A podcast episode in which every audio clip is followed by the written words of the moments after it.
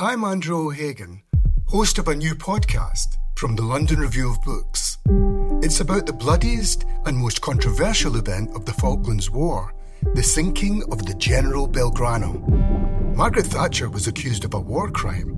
The truth would only emerge in the pages of a private diary. This is the Belgrano Diary. Listen wherever you get your podcasts. Twice, twice,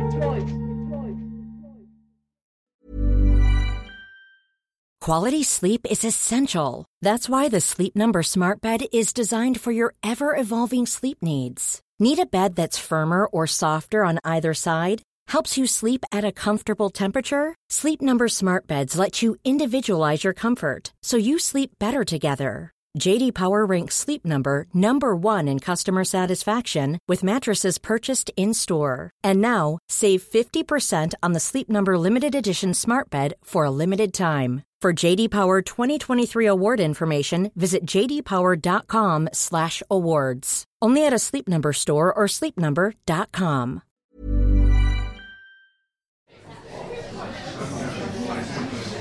Welcome to the London Review Bookshop. Join me in welcoming Danny Dorling and Dawn Foster.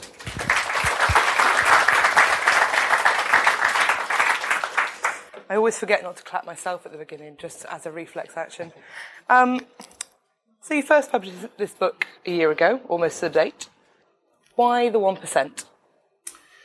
The dividing line between us and them, in one way, just numerically, not in terms of class theory or whatever else, but the who's doing better and worse, has suddenly shifted to that point. So the Institute of Fiscal Studies produced a report saying that 99% of people have become as equal or as unequal as they last were in 1992 uh, people in the top 10% lost their child benefit and so on. You might say, you know, it's hardly a great tragedy. But until the full cuts come through, which are beginning to come through now, you've actually had a narrowing within 99%, the zooming away within the 1%, and in particular at the very top, uh, doubling in five years of the wealth of the very richest uh, tiny proportion. Um, so it's just a, it's a new cleavage, and if you're a middle class professor, you can try and kid yourself that you're part of the masses because you know I'm I'm not in the one percent. Um, now I'm sure there'll be people who say, "Haven't you read anything and don't you know anything about divides in society?" But it's an interesting time. So, since you wrote the book, two quite politically interesting things have happened. One may be positive, one may be negative, depending on your viewpoint. The first was that the Conservatives won a majority, and the second was that Jeremy Corbyn swept to victory against all odds. What do you think both of those things say about inequality? Okay. Um, the Conservatives winning a majority was a bit of a shocker. Uh, I hadn't predicted it. Uh, what I had predicted was that the segregation of the Conservative I do apologise for my nerdiness and the fact I like numbers, but I'm just being honest, that's what I do. I, I predicted that the segregation of the Conservative vote would carry on increasing. So since the 1970s, popularity for the Conservative Party has risen most in the southeast of England. It keeps on rising more and more in the southeast and in posher parts of London and in Surrey. It keeps on dropping elsewhere. Um, it became so segregated by 2010 that the Conservatives couldn't win enough seats to form a government on their own, even though they, their popularity rose overall. Uh, so I predicted that that would carry on because we are dividing between areas as we divide economically. That actually happened. The segregation of the Conservative vote actually increased even more dramatically. Nothing to do with Scotland, because there were no Tories in Scotland to begin with. So absolutely nothing to do with Scotland. What else happened, which is partly chance, it's not Lord Ashcroft, um, you remember he did all those polls, and there's conspiracy theory he did the polls to make people you know, not realise what's going on. He's not that clever. Um, or he's super clever and he can also tweet, you know, but to cover his tracks. What happened, the most amazing thing that happened in that election, was that all the opposition votes and lack of votes were in exactly the right place so the Conservatives could win. It is stunning. Just one fact, just remember one fact, and then you can turn off. Anything else I say, only one in four of the electorate voted Conservative. The electorate's already depleted because they've brought in new rules to try to stop you being able to vote. And that really matters, by the way, for the new seats. because you need to get students to register to vote. Not to vote, but if they register to vote this October, then the new constituency boundaries will give students more seats in five years' time. You try explaining to young people and private renters in London you need to register to vote now for the benefit of the person renting in your flat in five years' time. Anyway, one in four of the electorate voted Conservative in 2015, and they won an outright majority of seats. The nearest you get in the history of democracy ever to that is a US president winning about 27% of the electorate and becoming president. So, so I don't think there's anywhere else you've ever had a smaller number of people end up with the party that they supported in, in power. So it's a shocker, but it, the point is it's precarious. You know, it's one in four people, of which a large number were shy or frightened and living in Nuneaton, um, places like that.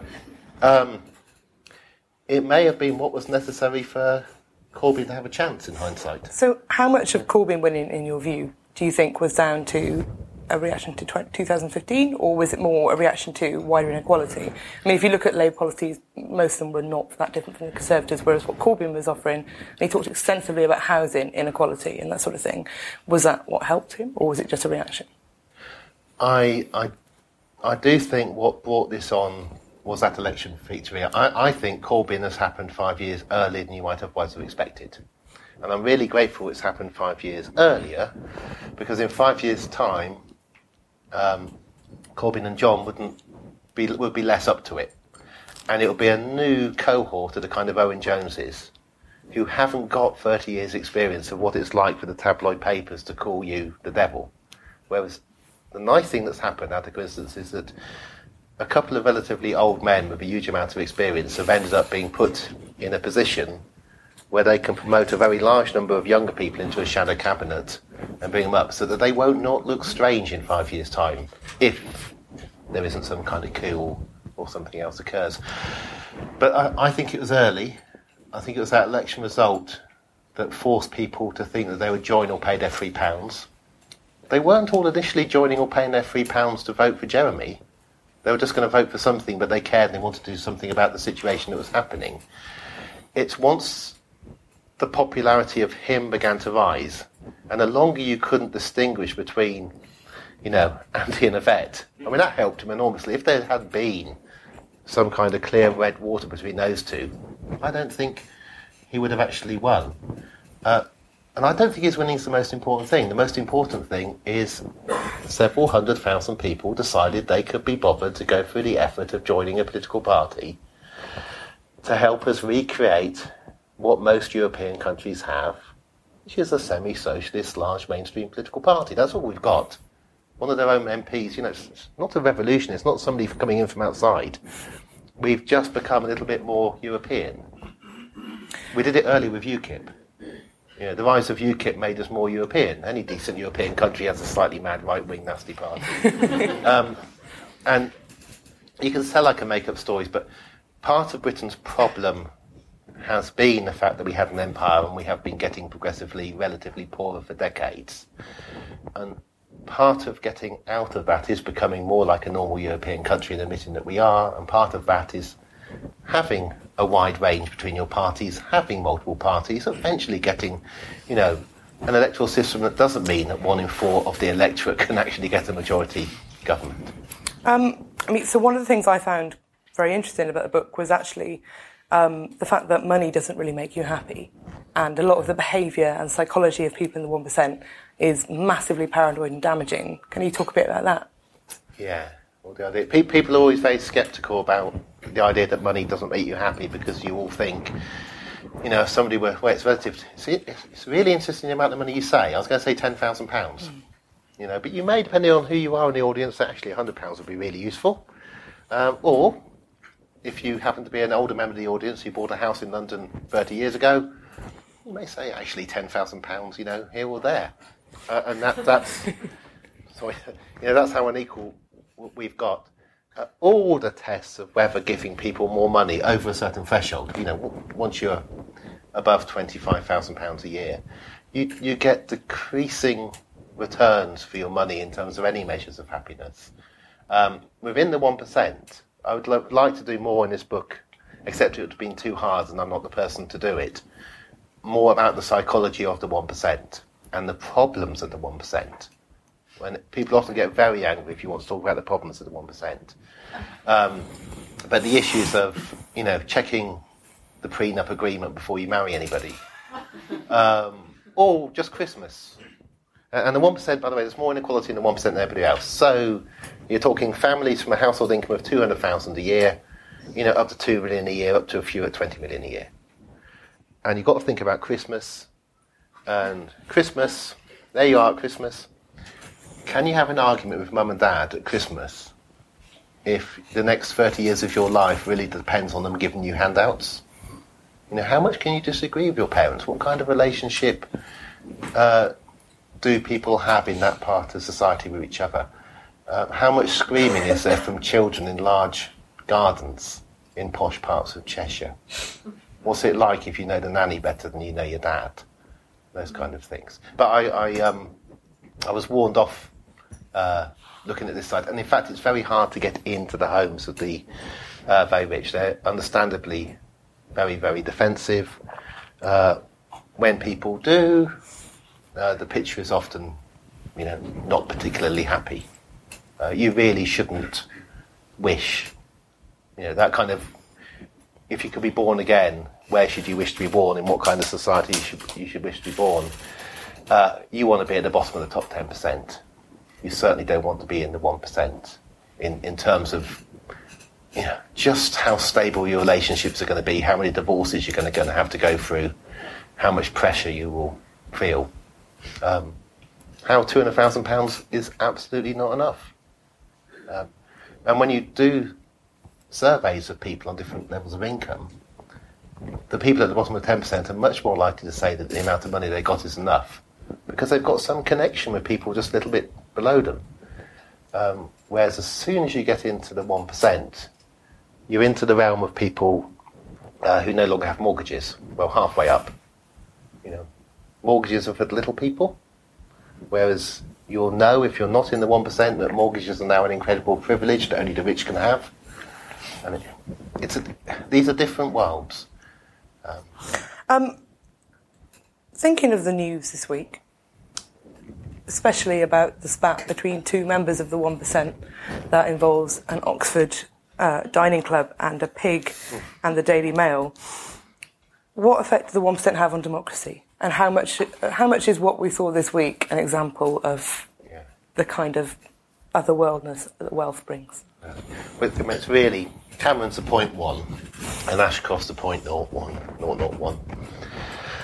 I mean, they really do play games with other people's lives in more unequal countries. So it's far worse than the United States where the funding you can try and crowdsource. You can accidentally get Obama in occasionally. You know, it's good, but in, in general, U.S. politics is run by money. In more equal countries, one percent have far less, like Switzerland, you know, which is hardly a you know socialist utopia. The one percent have half as much in Switzerland. Um, the control of a few people is, is not so high, and a level of ridiculousness, and the fact you can get into this situation you know, I mean, it really is bizarre. Imagine, you may not know this, and I am going to be careful because I'm getting older. You, you may know that the beginning of the recruitment round for universities starts now, particularly for Oxford and Cambridge, where you have to apply very soon. Imagine if you are starting the campaign for one of these two universities and you have a whole series of things to go out saying how you're actually quite a normal place and you know, really, if you come from a normal background, you should apply here. And this goes and happens. What do you do with all those videos that you've got ready to put on YouTube in the next few days? The start. It's, anyway, it's not my problem. How many parties at Oxford have you been at that have pig's heads present? Don't Ask me that. I've, I've done my fair share of, of um, ethnographic observation. Do you know, if, if you're a social researcher, there's a real problem with doing numbers. If you're a social researcher, you can actually get a card from the Home Office that says you're licensed to buy drugs, so that as part of your investigations as to what's going on.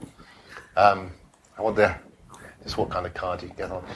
Uh, I was I was in Oxford in the 1980s, uh, so I am the age of the said young people doing this. Um, it was different in the 80s. It was really weird. It was the beginning of loads of money, which you might remember that kind of thing. And there was a real brash culture at the very top of society. It was the beginning of confidence where, from when the Monday Club had to hide in Mayfair in the, in the late 60s. And there was a bit more in the 70s. And then in the 80s, you know, with flashing wads of cash around and football supporters on, terri- on terraces doing that kind of thing, dressing up in dinner jackets and so on. Um, you know, it wasn't seen. It, it was odd, and so Oxford was a city of massive clashes. Um, I remember when Olivia died, Olivia Channon. Uh, when Olivia Channon died of an overdose of suicide, uh, somebody local in Oxford painted their car with, with a skull and crossbones and wrote Olivia on it. Uh, so much did the locals dislike the university students then. So it was, it was an odd, odd time. Uh, and I suspect now, I don't know, there's a lot more. It'd be really interesting. I mean, the question is, why don't people investigate what's going on now? I always think it's about boarding schools. You know, why do we get all these stories about how people had a terrible time at boarding school? And nobody actually says, let's just have a little look into them now so that in 30 years' time we're not uh, saying this. If you want an example of one of these clubs with good PR, uh, the Pitt Club in Cambridge, you can just look them up on Wikipedia. Very similar club, tailcoats, all that kind of thing. Bottom of their Wikipedia page, it says they sponsor a full studentship for some person who couldn't actually get into the club. Um, but so things are changing in some ways. And then still go out and smash windows in after dinner. Places. If if these people have all this wealth, but don't necessarily harm any, harm other people, is it why is it an issue? So why is it an issue that so many people are getting so much richer?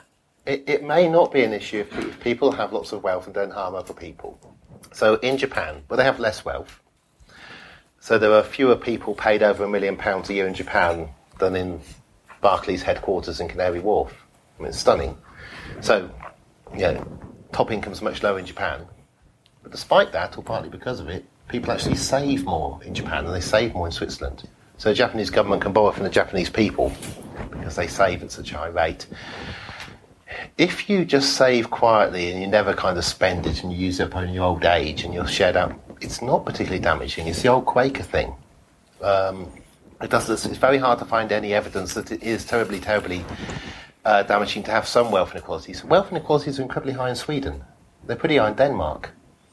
But income inequalities aren't. Uh, wealth inequalities hopefully will begin to go down there, but it, you know, it's, it's not so clear cut.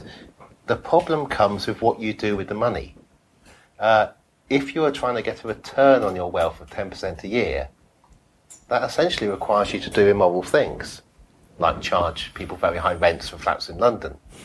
If you're trying to get a return of 15 or 20% a year, like some hedge funds, you've got to do really awful things to get that amount of money a year on, on an investment.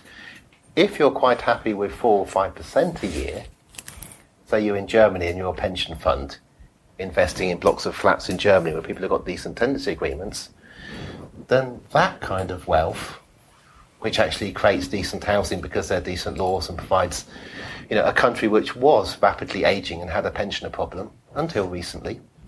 Um, you know, how you deal with wealth changes how damaging it is.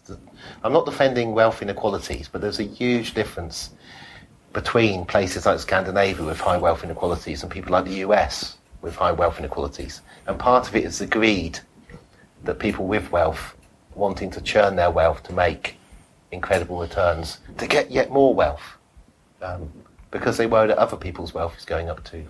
Do you think there's a sea change of kind of feeling towards the super wealthy, or do we still feel, feel quite cowed towards them?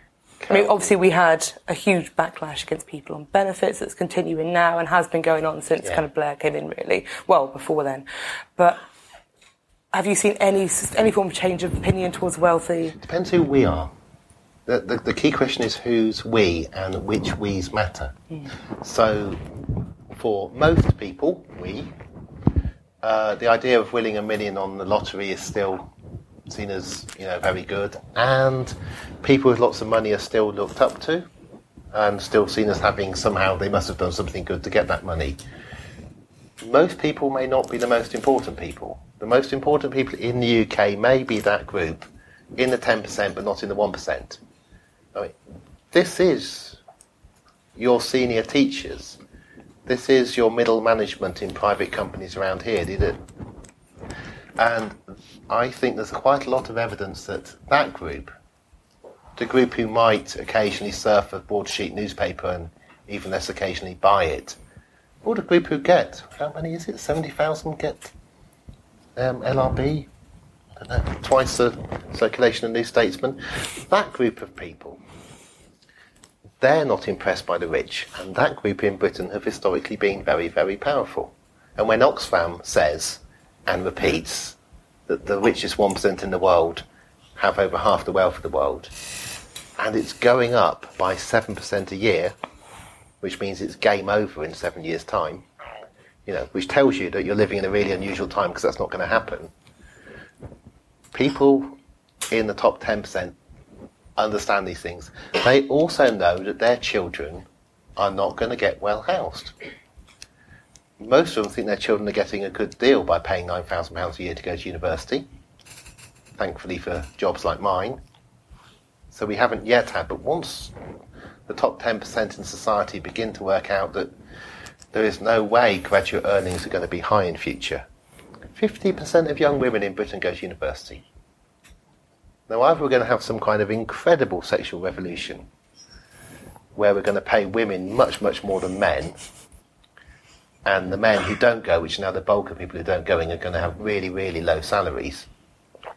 All your children who are going to Birmingham or Nottingham, or even Oxford, half of our graduates are not going to get high paid jobs. They're never going to pay the loan back. It's not going to happen. And it doesn't save them because when they don't pay the loan back, the taxpayer's going to have to pay it back, and that's them.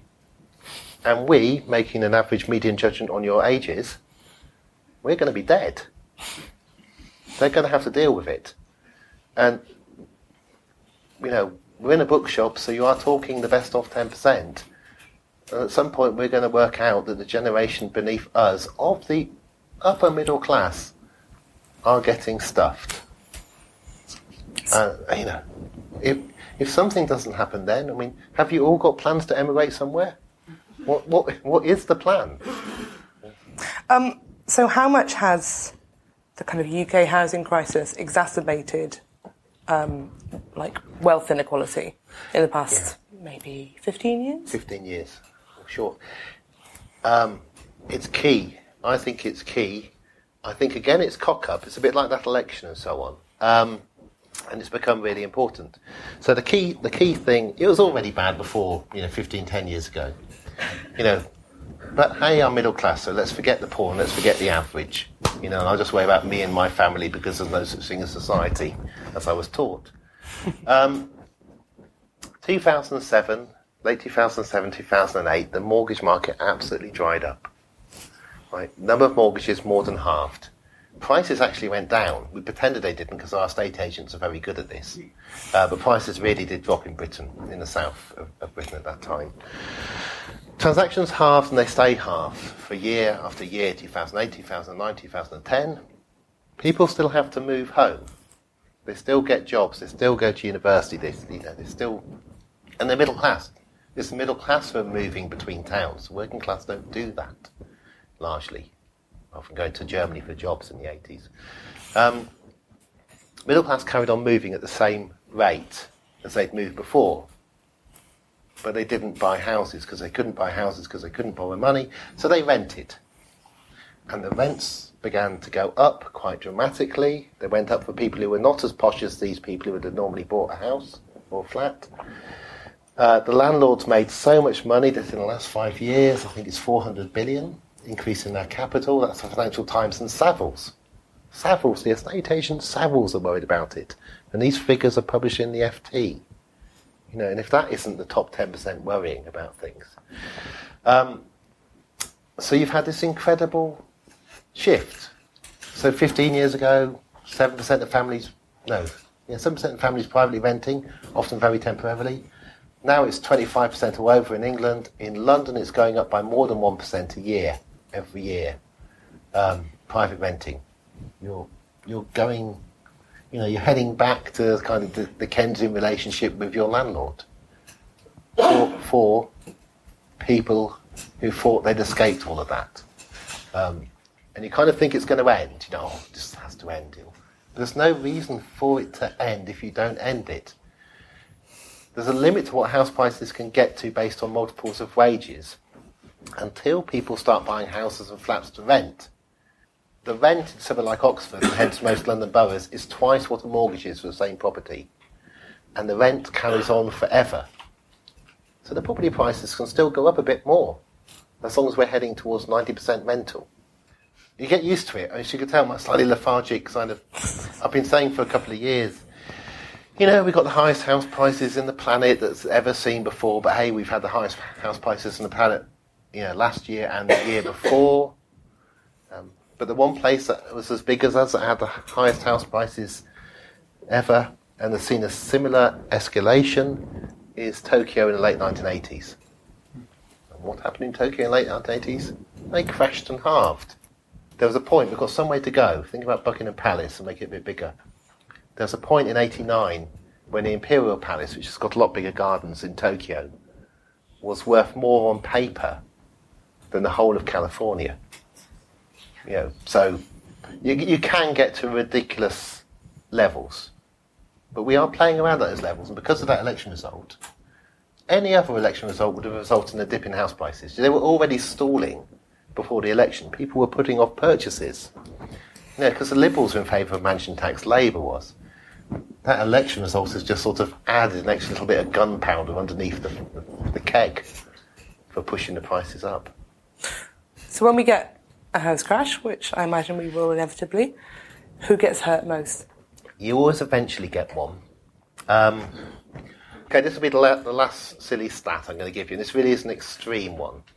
But the last country, which was the richest country in the world before us, was the United Provinces, so what's now Netherlands. And there's been some lovely work done on the Netherlands, particularly on one street in Amsterdam, looking at house prices over time, because they look at every.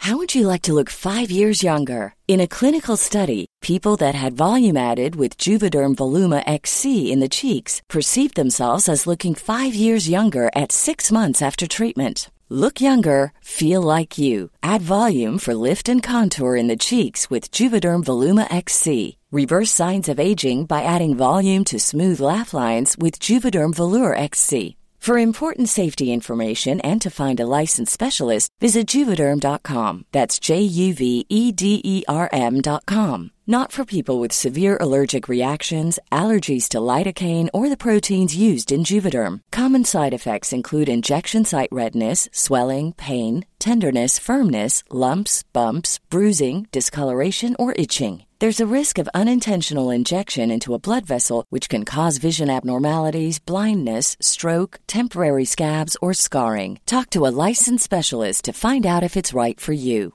Quality sleep is essential. That's why the Sleep Number Smart Bed is designed for your ever evolving sleep needs. Need a bed that's firmer or softer on either side? Helps you sleep at a comfortable temperature? Sleep Number Smart Beds let you individualize your comfort so you sleep better together. JD Power ranks Sleep Number number 1 in customer satisfaction with mattresses purchased in-store. And now, save 50% on the Sleep Number limited edition Smart Bed for a limited time. For JD Power 2023 award information, visit jdpower.com/awards. Only at a Sleep Number store or sleepnumber.com. Fair of every house, and they, they compare it, and you can actually, for the same houses, you can work out what it's going. I think the house prices peaked there in 1675. Okay, so it's not a great analogy, but the interesting the interesting thing is they then fell on average for 300 years.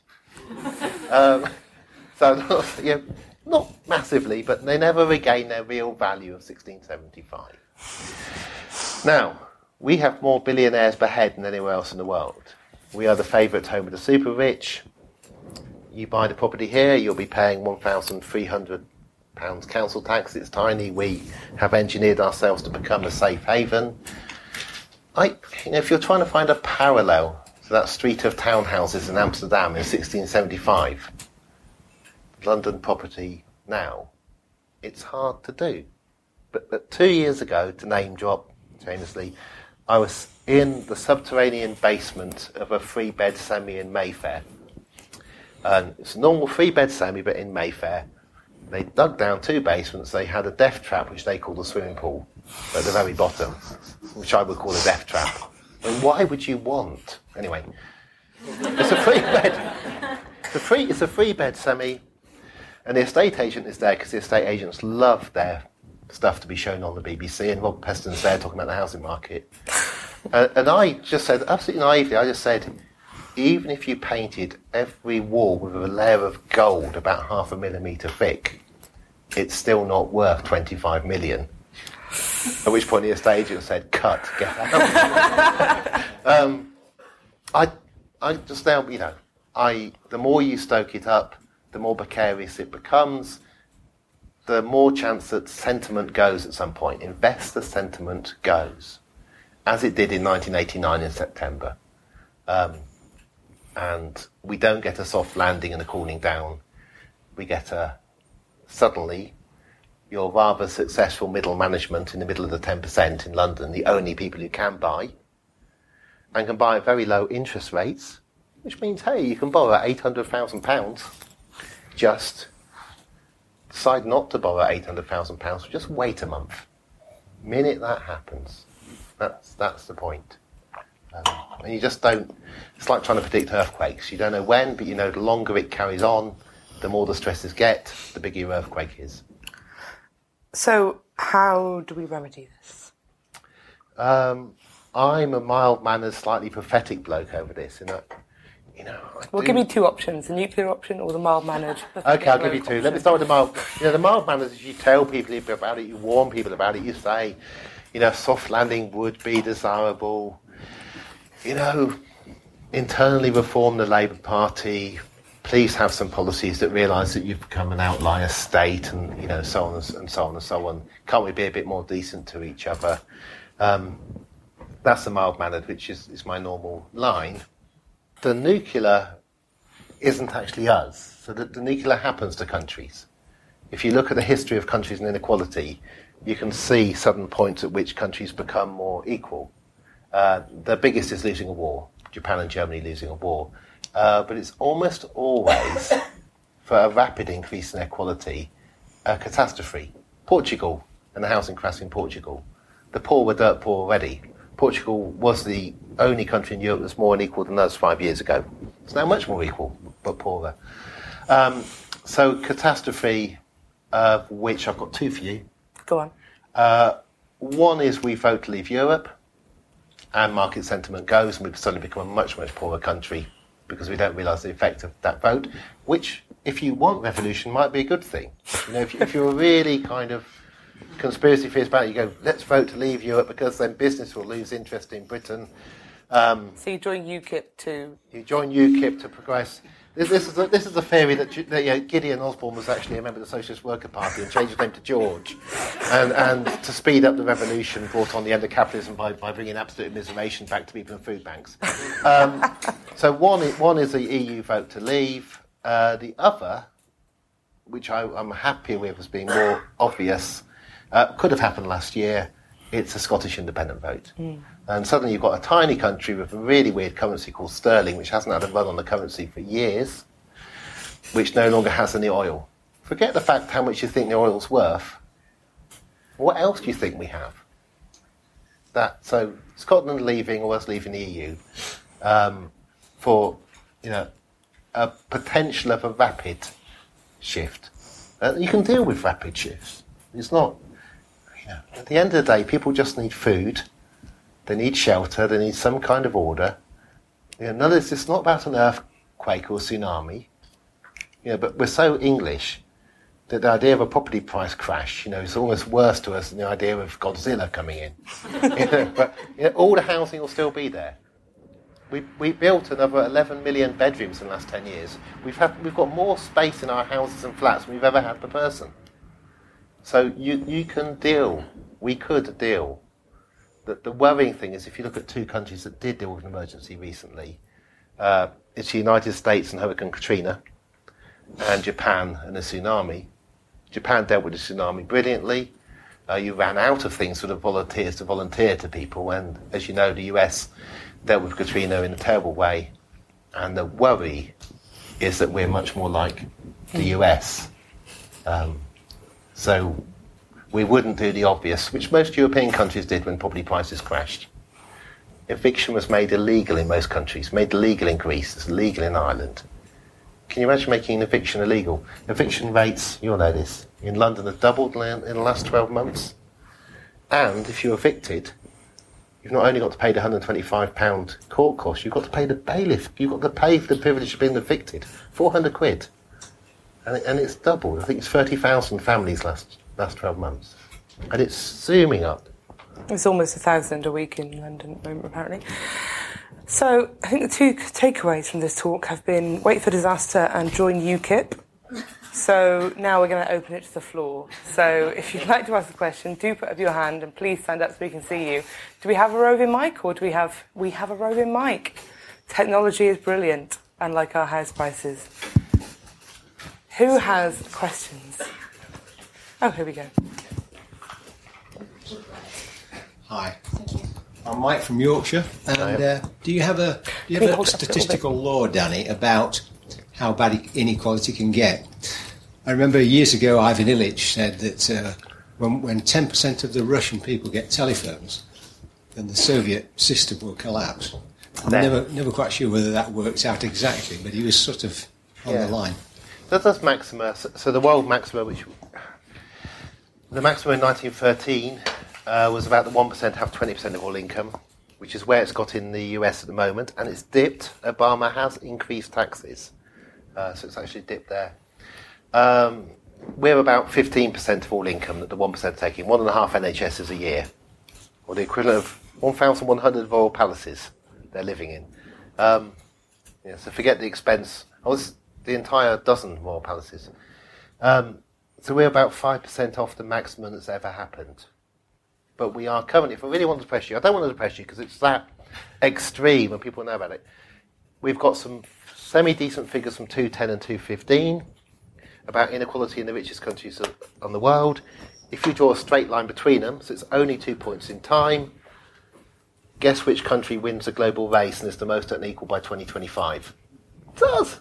right, we're going we're on course to win the global race and overtake the United States and be the most unequal country because of our increase in inequality. It's uh, it is very unlikely to happen because it requires a huge amount of stupidity amongst people just beneath the one percent, um, who are not going to benefit from what's going on. But it is bad news. You know, you can't really disguise it. Our, our current levels of inequality are really bad news. They're causing young people to behave in very, very odd ways. They're making them flee to universities. Doesn't matter how much you charge. You can charge ninety thousand pounds a year. They'll go because what the hell else is there for them to do? It's causing them to take jobs they do not want to do. This is my sympathy for people at the top of society, but that's the people I know. You know. So rather than become a teacher or an engineer, they go and take a job for UBS, you know, a soul destroying thing, because they might be able to get a mortgage, not on a three bed semi in Mayfair, but a three bed semi in Brent in 10 years' time, because they might be able to start a family. Right? And this is what people could do in the, in the 70s before. It's really bad, but you know, when things are this extreme, they, they hardly ever stay this extreme for very long. Um, so I would I would worry much more about what's the mechanism to cope with the end of this. How do you worry about people at the bottom so we're not evicting them? Um, how do you convince the Labour Party uh, to have a pledge just to say in five years' time we will have no food banks? You know, which they wouldn't pledge to before the last election. I suspect they won't find it that hard to pledge. You don't have to meet your pledges, but just say you've got an aspiration. Just say you've got an aspiration that nobody should have to go begging to a food bank, which we didn't have hardly any of 15 years ago. So, and, and by planning for the beginnings of recovery, and this isn't towards becoming Scandinavia, you know, other than the Americans invading you and imposing inequality on you, as in Japan, you don't become Scandinavia overnight. This is just trying to be out of the top five worst cases. And we need to talk about what we need to do to get there uh, when we've got less and less money and when we're almost certainly going to have less and less money. But money's not a problem when it comes to inequality. Um, in fact, having less and less money is beneficial because the 1% and the 2% and the 3% are incredibly expensive in unequal countries. So when you find you've got less, is one of the times it makes even more sense to reduce it. Um, when you have an economic boom, you can kind of get away with inequality because the people at the top can take the lion's share of the boom, but still give some crumbs to people at the bottom. But we haven't had that since 2007. Yes, um, I'm in the process of objecting to a, a planning application which has been made to my local council by by a property developer. They plan to build a, a very large retail complex with, with only a very few uh, residential units and with no provision at all for, for social housing. I'm making the usual objections and I'm doing the usual things, but I just wondered if there's anything you can think of that I can say to pitch my argument more efficiently or better to actually make them take some notice. Yeah, about why so this is so they're building a little bit on the Section 106 agreements, uh, but not much. Um, You know that the Section 106 agreements were recently kind of basically scrapped in many, them. many places. yeah, they got rid of them. Section 106, just so everybody knows, other than us two nerds here, Yeah. is basically the, um, the every time somebody builds uh, a new development in a in, in in a borough, they have to make sure that some that either they build some social housing as part of it, or they give some money to the council for them to build a GP surgery, a park, and that sort of thing. And it's one thing that property developers have been pushing back on massively, and one thing that a lot of London councils are very very happy to fall over on because Eric Pickles basically kind of watered down everything. So. Yeah. But it was, it was a tragic way in which we used to do things. So it meant at least you could do something, but you only had any money to build anything if a developer came along, and then you could get some crumbs, and now the crumbs are going. Um, I walked along Kensington High Street earlier today, and five people stopped me, and this is me, okay, look at me. Five people stopped me outside shops, Kensington High Street, to get me to try to come into their clothes shop to buy clothes. um, we've we have an enormous amount of retail space in Britain. Retail space is very closely related to inequality as is advertising, as is spending on clothes and other items. But when you say retail, it will be clothes. That's half of our retail. Uh, the average item of clothing in Britain is only worn 12 times. Very successful economically, not brilliant for the planet. Um, but I don't, you know, these kind of arguments appear so esoteric to a councillor. Uh, one other way is to, is to ask them to think about the long term councillors tend to do, be a councillor partly for ego and their legacy. And if this thing is a white elephant in 10 or 20 years' time, because we somehow get out of a situation in, in which our country is being taken over by clothes shops and we're trying to convince people to get into more and more debt. You was it 1.4 trillion personal debt uh, to buy these? Then your legacy of a council will be that building is your fault, and it's rather hard to change a retail centre into housing. Um, it's quite easy to change them into prisons, actually. um, they're, they're often built to the same design. If you think about, so corridors, landings, cells, um, Meadowhall had dual purpose, up next to Sheffield. Could have been another prison if it needed to be. Um, so I, I would say it's white elephant in your legacy and go for the ego. Um, a, and councillors do things based on, on that. A lot of our municipal swimming pools date from 1973. Have you ever noticed that? Actually, London it's 1964. Because the last gasp act of many councils when they were being got rid of and the new councils were coming in was let's spend all the budget on the swimming pool because it's something to be proud of and to remember. And you know they lasted 40 years. Do you want to be remembered for yet another shopping centre um, you know, and should their names be put on it?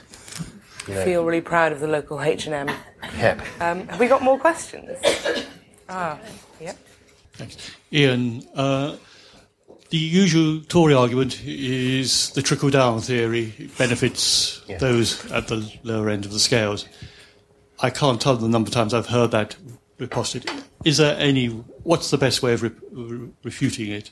I've actually heard it less and less, or is that something you found as well? Not in my circles, I'm afraid. You, you do, you, you, yeah, you do a in bit my less. circles. The way I'd refute it is, is a bit odd, but I'll give it you. It's worth trying. Uh, we know trickle down can't work worldwide now. That's agreed by the OECD and the other people. We know it's just gone. But it could work in one country. Theoretically, you can have trickle down in one country. What you've got to do is to have the lowest property taxes in the world, have a whole set of other laws to protect the interests of the rich, and get them all into your country. Rather like Camelot winners. The average Camelot winner generates, for a millionaire, generates six jobs, including a personal beautician. Um, Camelot actually publishes as a good reason for having a lottery. Uh, it is six jobs. You can have trickle down, like Monaco has trickle down within Monaco. We could have trickle down just in the UK, and your children can be chauffeurs and nannies and cleaners, and I can work in a highfalutin university for people paying an enormous amount of fees, but, you know, whose parents buy an investment property in my town, so my children can never live there. so we can, so trickle down can work in one country. That could be our future. It's an option. It's the Boris option, and our children and grandchildren can be servants. Um, the Greens had uh, a wealth tax in their 2015 manifesto and continue to have one MP. Um, notwithstanding your recent comments, do you think inequality uh, in Britain is the sort of issue that really will one day decide a general election? Yeah, I, I don't think it'll come under the name inequality. Um, I mean, you could go back and you, you could go back to when Labour had one MP and then when Labour won an election in 45. Um, the word inequality doesn't work. It's rather like my, you know, please go out there and start a voting campaign to explain to people to register to vote for the benefit of the people who are going to be there in 2019. Although, you know, it kind of should work for university students because they're supposed to be clever, but um, it could work. So it doesn't work with the word inequality. It works with the word housing. Uh, if you just say, you know, we don't even want affordable housing. We just want some kind of housing, you know, that we can live in, even if it's 50% of our income. It should be. So rather than talking about inequality, you talk about its most important manifestation for most people. So not about unemployment, not about poverty, not about the effect it has on the education system, which only affects parents and children. Everybody has to be housed. And for everybody, and even a majority of landlords, most land, about 6% of people, Shelter say 2, I think it's 6, 6% of people are landlords. Most of them are amateur landlords. They're having a really bad time. They only own one property under, you know, right to buy. Uh, they're useless at being landlords. Of course they are. Nobody trained them in landlord school. Um, and they don't even collect enough rent and so on. It's only, the housing situation is only benefiting a small proportion of landlords who've got multiple properties and know what they do and don't worry about not fixing things when they don't work, because that's how you make a profit and return as a landlord. Uh, it's benefiting people with no children with property. It potentially is benefiting people with one child, but not two, because you've got to split the inheritance two ways. It's benefiting a few people with multiple ownership, like you know Tony Blair, forty-five properties. 45. David Cameron's only got five, I think. Oh dear. Poor dear. Poor Yeah. dear. Um, yeah, but housing, just housing. Every, every day, you can't solve housing. Um, well, you, you could build over the parks. If, it's, if you want to keep our degree of inequality in housing and solve it by building, you're talking an immense amount of building over evergreen space left in London, um, which other people would oppose. So that's the word inequality doesn't work, but there would have been words in the past, um, you know, for an inefficient form of production. Uh, or does anybody remember rectify the anomaly? No, no, exactly. Uh, it, it, it was a trade union for university lecturers complain about their salaries. It was rectified anomaly. Yeah. yeah. Which is not how you put it. we got more questions? Yep. George Osborne made some changes to the buy-to-let tax rules. I mean, were they s- significant in the real world? Yeah. No, we, we may we may look back and say George actually began it. He did the same with capital gains tax for non-doms. So from April 2015, any gain you make, if you for those of you in the room who are non-doms, which is it's a good place for non-doms to come. I mean, this is where non-doms need to come to work out the risk. And if you if you think you think he's prattling on, nobody believes him, carry on investing in London. Um, any profit you make on capital gains as non-dom, unless you create a, a good enough form of hiding it, which George Osborne still left left in ways five it, uh, you'll have to pay higher capital gains tax on property. Uh, the right to buy change is enough not to put landlords off buying, but it's certainly going to take a bigger take from them. Um, the Conservatives are beginning to do one or two things. Um, partly because you just need the money, partly because they must begin to realise that this in, is in danger of really scuppering them. Osborne was in charge of the election and the economy. And the way to win the election in 2015 was to get house prices high and rising all the time. Conservative voters do not go out to vote when house prices fall. So when house prices fell in 1991, the Conservatives were wiped out in outer London boroughs. Just they stay at home. They don't go and vote because they get very upset.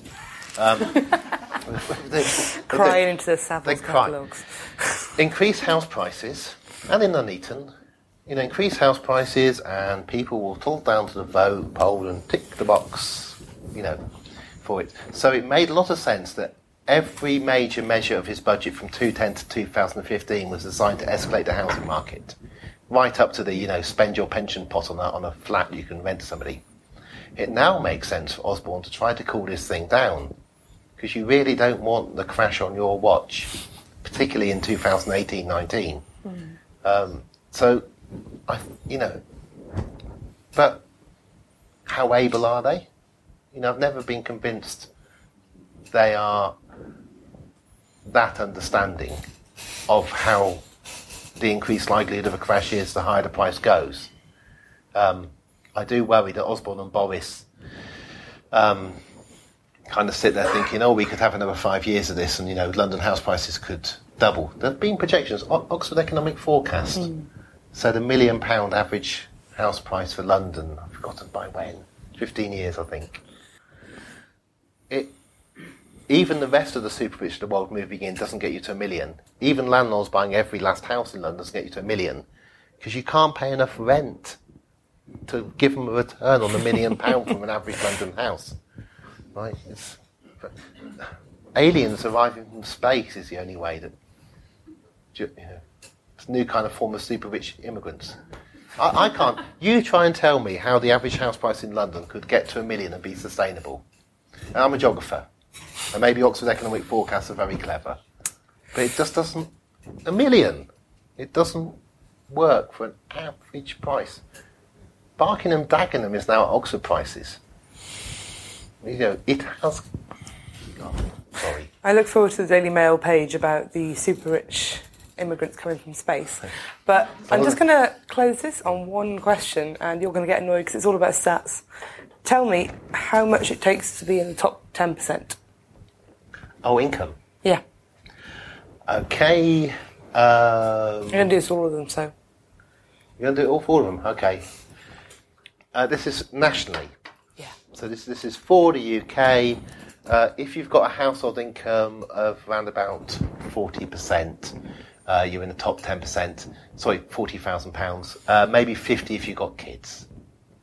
What about the top 5%? Top 5%, you are looking, I'd say about 80,000, maybe 70. So two people on 35 each will sound quite low. The median Oxford income is 21,000 for somebody working. The mean's 27. You know, so you've got to have two people working. I like this, it's like rubbish mastermind. 1%, Uh, 1% is easy. It's 160,000 without kids and 200,000 with kids. 0.1%. 0.1%. um, is, I think, about 350,000 a year. Okay, well. Yeah. Or, or, or spare wealth of Drinks million. are on her. um, well, uh, thanks for all your questions and thanks for this great event. We'll be sticking around for a bit to sell and sign copies of the book. And it's now been printed in blue, white, and black instead of green, white, and black to celebrate the Conservative victory. Yeah. So let's all give a big hand for the Conservative victory.